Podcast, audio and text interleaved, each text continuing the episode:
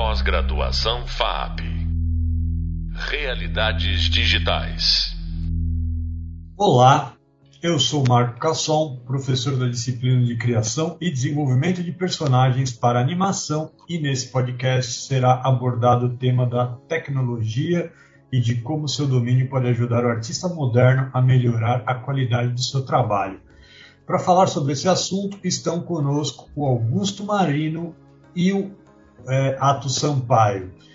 É, antes da gente começar, deixa eu apresentar os convidados, né? O Atos, ele é artista 2D, artista 3D, artista tradicional, diretor de arte, game designer e o Guto é meu ex-aluno, quase ex-aluno, artista 2D, artista 3D e está colaborando com o Atos no desenvolvimento de um projeto muito interessante do qual vamos falar hoje. É, então, bem-vindos é, é, a mais um episódio aqui do nosso podcast e eu já vou começar dessa vez jogando a pergunta para cima. Responde quem quiser, tá? É, ilustração, pintura, foto, vídeo, internet, é, é, games. hoje a gente vive num mundo extremamente multidisciplinar e às vezes eu tenho a impressão que isso polui um pouco, atrapalha um pouco o processo de, de coleta de referências e até o processo de escolha de um artista quando ele está decidindo o que, que, ele vai fazer, principalmente num, num, produto autoral como o produto que vocês estão fazendo, né? Eu sou Osaka. É, dá para usar tudo ao mesmo tempo? Dá para usar, fazer um pesquisa usando todas as mídias possíveis e imagináveis, ou até nessa parte mais inicial do processo é melhor focar? Para responder a sua pergunta, eu acho que uma coisa vai depender do produto específico. Né? No caso, por exemplo, o jogo que a gente está fazendo é um jogo que se passa no período histórico. Ele é ficção, mas ele é, é, é enfim, ele referencia praticamente embasado no, no período histórico, na antiguidade, antiguidade clássica, entre 600 200 a.C., não tem um período específico, mas é, é muito específico, mas tem um período geral histórico que guarda semelhanças parecidas durante todo esse período de 600 a 200 a.C. na na Ásia Central, na estepe asiática, em reinos nômades. Então, assim, nesse caso, você é, é um, um, produto embasado historicamente, a, a, a pesquisa começa com é, pesquisa escrita, né, com leitura. Então, assim, é, é, artigos, sabe, livros, já li muitos livros, muitos artigos, é, artigos de arqueólogos, livros, é, livro de as histórias de Heródoto, né, o pai da história, né, um dos primeiros, os primeiros historiadores ocidentais. É, também tem é, historiadores chineses, tem é, Simatian, tem, tem, enfim, historiadores de várias culturas, mas começa com a pesquisa é, com leitura, né? Ser histórica e tal. Então, assim, respondendo, vai depender do tema, né? Porque se for uma coisa é, que não, não, não seja embasada historicamente, assim, vai depender do, do produto, né? do que, que ele pede em termos de pesquisa, se ele é mais puramente visual. Digamos, se, se for uma, uma criação totalmente de ficção, que não totalmente livre, sem nenhum tipo de, de, de na história do nosso mundo real. É, quer dizer, mas mesmo assim, é, às vezes é o caso de fazer pesquisa. Sabe? Muitas vezes a pesquisa, é, leitura prévia que você tem na sua vida, interesse por algum tipo de tema vai ajudar, né? Claro. Sabe? Porque qualquer, qualquer obra de ficção até que você pegue, mesmo quando ela é fantasia total, né? Sei lá, tipo... Enfim, por exemplo, Senhor dos Anéis, Game of Thrones, qualquer exemplo desse que você vê, é, vê ele tem várias coisas que fazem referência a, a, a períodos da história, culturas que existiram, em termos de design, em termos de de, de, de estrutura social, etc. Então, sempre vai ajudar, né? A, a você, ter, você ler, você, é uma pessoa que gosta de ler e, você procurar se informar sobre temas que vão enriquecer o que, que você vai fazer. Mas vai depender muito assim disso, de, de, do que, que, o que, que o produto pede, do que, você está disposto também, como você está disposto a, quando você está disposto a pesquisar também. Né? Você pode também falar, sabe, hoje, enfim, é, os exemplos poderiam ser infinitos, mas você pode ver, sei lá, uma, uma galeria de fotografia, um trabalho de fotógrafo que você gosta, sobre, sei lá, um período histórico e falar, ah, eu quero fazer uma coisa, e aquilo ser suficiente para você fazer uma coisa em 3D. Sabe? Você pode sair, enfim, ter algo, algo na sua vizinhança ou na cultura específica da sua cidade e você, de repente, pesquisar aquilo, fazer algo sobre aquilo, sabe? Uma festa popular, qualquer coisa. Então, vai depender muito do, do, do que você resolver fazer do produto, do que ele pede. Quando você olha para ele e fala, o que, que eu preciso pesquisar para estar bem é, amparado, bem, bem é, equipado para poder atacar esse tema, digamos. Né? Tá, vou, vou, vou ter, jogar é. a próxima pergunta para cima e aí também.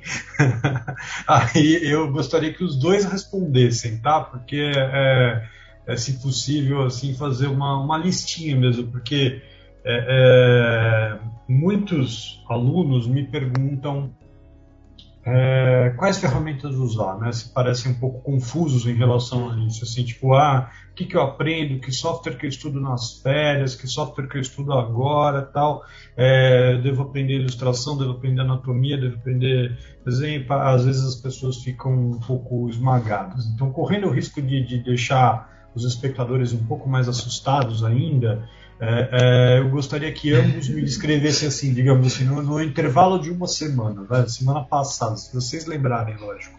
Quais são as ferramentas que vocês mais utilizaram? Quais são softwares do analógico? O que, que o, o, que, que vocês fazem no período em que vocês estão desenvolvendo o Sol Osaka? E eu, eu, Guto, eu, eu sei mais ou menos o que, que você anda fazendo e vão ser ferramentas, acho que surpreendentes né, para o nosso público, mas eu gostaria que você citasse mesmo elas, tá? É, é, tá? Então, vamos começar pelo Atos. Do começo da semana para cá, quais ferramentas você usou? É isso, é. Acho que é mais fácil mesmo é, é começar pelas que eu, que eu uso. Não quer dizer que tem que ser as que, é, as, as que você der, as, as que você pode usar. Né? É, enfim, eu, eu, uso mais Maya, sou é, macaco velho do Maia, né? Autodesk Maia é um programa 3D, para quem não é, conhece. Desde que era Elias até, né? Desde que era Elias Maia. É, então, assim, Maia. É, mas recomendaria o Blender, porque tipo, o Blender está na minha lista daqueles programas assim, que eu quero aprender assim que tiver um tempo. Porque ele está muito, enfim, vem crescendo muito, é muito completo e tem uma arquitetura bem recente, é open source, etc. É, gratuito, né? O que é legal. É gratuito, sabe? é, Houdini é um programa também que eu quero aprender muito bom para vários tipos de coisas pela arquitetura também, procedural, etc. A arquitetura é, nem, nem, é tão recente, mas é, é, é atual, né? e, será atual durante um bom tempo. É, mas eu uso assim, Maya, ZBrush, é, enfim, ilustração, para mídia para 2D, as de sempre, né? Photoshop, você pode usar também Corel Painter, mas acho que eu uso mais Photoshop. É, ZBrush para para modelagem tenho feito cada vez mais no ZBrush, porque eu gosto da forma de, de, de a, mais uma vez, a arquitetura da ferramenta, né? a forma como ela é, é feita para você pensar como se fosse escultura digital mesmo, é, é mais intuitivo e, e, enfim.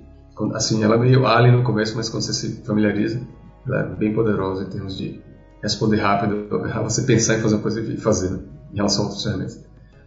É, mais livre nesse sentido é, ferramentas de, de, textura, Substance Painter, é, pacote de Substance, Quixel também, todos esses dois acompanham desde o começo, o Quixel também é, acompanha desde que, nem, que era só em Do de Do, era um plugin do Photoshop. Unreal Engine, que a gente está usando, mas você pode usar também o Unity, Unity também já, já usei durante o tempo, sei o básico do Unity.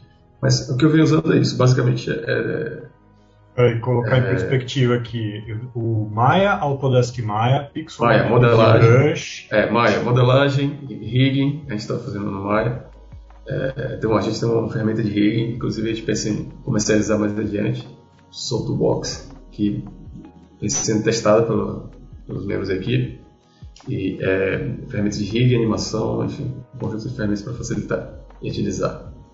Vamos na roda. E aí, é, é, pra... Para rigging, para animação, ZBrush para escultura, pra, tanto de, de, personagens quanto de, de, de objetos próprios. E o Unreal, porque é a engine de games, é onde tudo termina lá.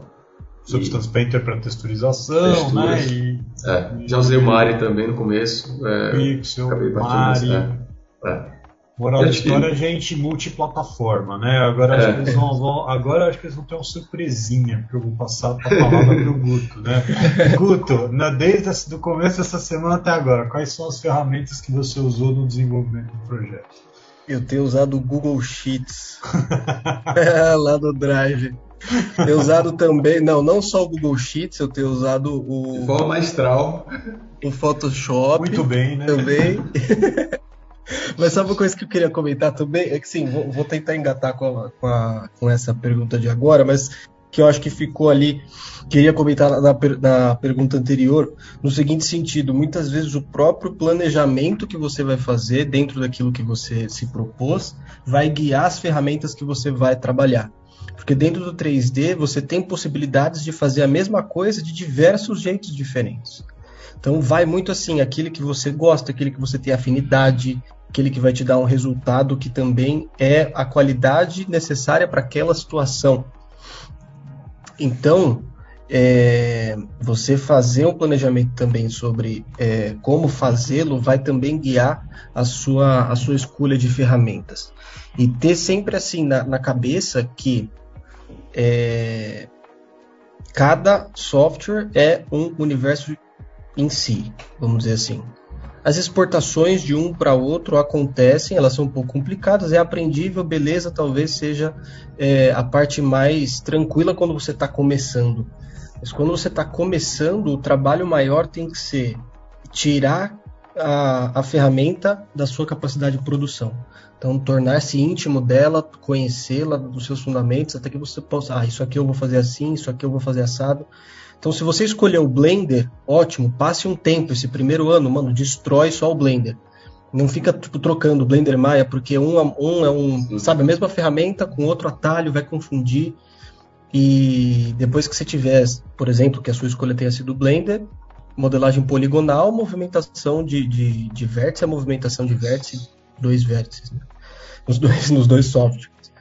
Então, o que, que acontece? Por exemplo, quando a gente estava fazendo o TCC, a nossa primeira ideia do TCC era fazer entrevistas com pessoas que assumiram, por exemplo, é, assumiram a sua sexualidade lá nos anos 70, lá nos anos é, 40, nos anos 50, fazer entrevistas com elas e depois fazer uma série tentando trazer a forma como foi diferente hoje. No seguinte discussão, a humanidade evoluiu ou não evoluiu? Uhum. Então a gente ia entrevistar pessoas que é, fizeram isso lá atrás, pessoas que estão passando por isso hoje, e, e, retratar isso em animação. E o formato que a gente estava imaginando era o formato 2D. Isso pediu várias ferramentas por si.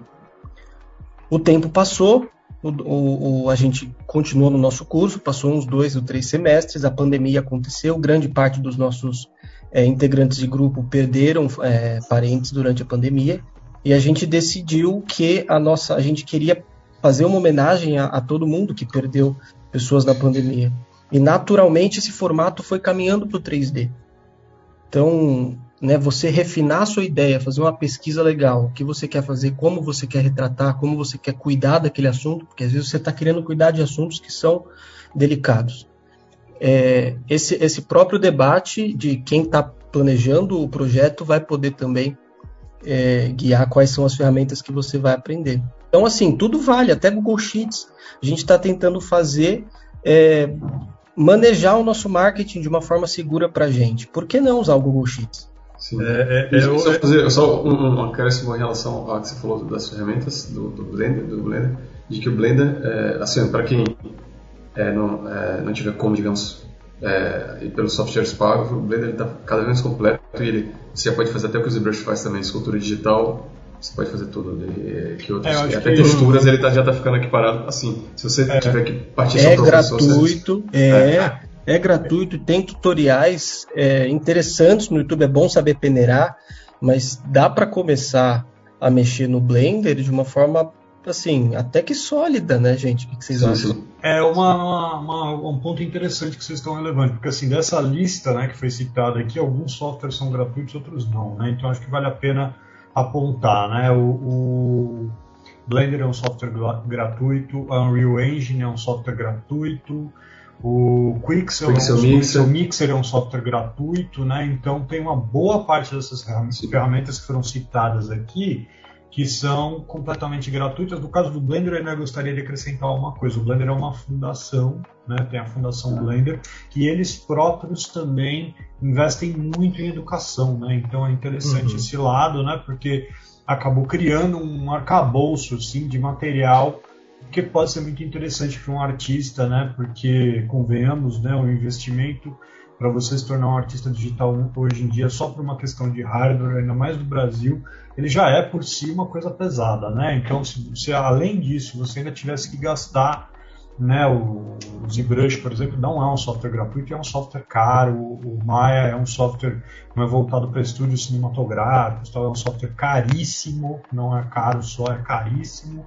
E com o detalhe de que o Blender, ele, não por ser gratuito, que ele não deixa tipo, nada a dever, ele está totalmente equiparado com esses, esses outros em termos de feature e, e, e fluxo de trabalho, enfim. Ele tá, É assim, atualmente ele está totalmente equiparado, sabe? Uhum. É, com certeza, com certeza, assim. As, E ele faz até as assim. Tem, tem colegas da minha sala que atualmente estão trabalhando em estúdios 2D junto com, junto com o Trolla. E lá eles usam o Blender para fazer animação 2D e ele tem um desempenho incrível Também, também, também. tanto quanto o 3D. Sim, sim. Sim, sim, é muito interessante mesmo. Bom, eu vou, vou dar um rápido pulo, né? Como a gente tem pouquinho tempo restante, para ferramentas paralelas, assim, né? Você, você citou, você citou o Google Sheets, que eu chamaria de ferramenta paralela, pelo menos em relação à visão tradicional que se tem da construção de um personagem para animação, né? Mas a gente, a gente tem outras ferramentas que são muito citadas, né? A gente fala, escuta muito falar sobre programação ou ferramentas como, por exemplo, realidade virtual, fotogrametria, né? Tipo, tem termos que para, né, parece um- um bicho de sete cabeças para quem está ingressando na área. E eu gostaria que vocês falassem um pouquinho dentro do escopo do que vocês andam fazendo, TCC ou Sou Osaka, né? É, se vocês estão utilizando alguma tecnologia auxiliar, já sabemos de uma, certo? O Google Sheets está sendo usado como ferramenta para traçar a estratégia de para ajudar, né, a traçar a estratégia de marketing do Sou Osaka. Vocês estão usando mais alguma coisa? Porque, por exemplo, ó, se você mencionou uma ferramenta de automação, né, que você, tá- que você criou, né, para automatizar o processo de rig e tal. E é, presumo que você tenha usado programação, por exemplo, para cumprir uma função artística, né, para facilitar É. uma função artística. Então, eu queria que vocês respondessem se vocês usam mais alguma coisa. Vocês usam ferramentas auxiliares, né? Eu já dei um spoiler aqui, né? Programação. É, é, ferramentas como você já, já, já começou a falar, ferramentas auxiliares, é tipo, é, programando, essas ferramentas que, eu tô- que, que eu estou programando, programei, estou programando no Maya, é, em Mel, Mel Script, é a linguagem script do, do Maya, é uma das, você pode ser em Python também, para quem mexe em Python. É, eu também programo em Python, mas já estou acostumado com Mel, e, enfim. São ferramentas, assim, a a razão de ser é para poder isso, para poder deixar mais redondo, mais fluido os, os processos de fazer as coisas do jeito que a gente está fazendo específico para o jogo é, agilizar e automatizar o processo, é, customizar né, para funcionar o mais rápido possível da forma que a gente precisa. Ferramentas fora isso, é, tem ferramentas como Xnormal, que às vezes às vezes a gente usa, é, ferramentas, pequenas ferramentas auxiliares. O Xnormals ele serve para quê? Você podia falar? Ele serve para você dar, dar bake de, de, de textura, é, bake de high poly para low poly para texturas. Coisa que você pode fazer também em outros programas, no Painter, etc. Mas é, se não, se não tem Painter, tem o Xnormal. Posso tentar Você traduzir o que você É, falou é, aí tentar. leigo? É, Normalmente, quando você é, é, escaneia uma pedra, por exemplo, ela vem com milhões e milhões e milhões de vértices na versão digital. E aí um programa como o Xnormals, que ih, acho que a gente vai ter que encerrar, mas ele basicamente pega essa versão é, é, gigantesca e transforma numa versão que efetivamente você consiga colocar no, no jogo. É, que Bom, rode, rode em tempo real. É isso aí. Então, gente, é, você acabou de ouvir mais, mais um podcast sobre a criação de personagens com o professor Marco Aurélio Casson, eu e os nossos convidados, Augusto Marino e o Ato Sampaio. Sobre esse tema, eu convido vocês a saber mais no ramo de leitura e nos livros da bibliografia. No próximo podcast, vai falar sobre como o conhecimento clássico pode ajudar o artista moderno. Até mais. Obrigado, gente. Muito obrigado. Obrigado. Tchau. Pós-graduação FAP. Realidades digitais.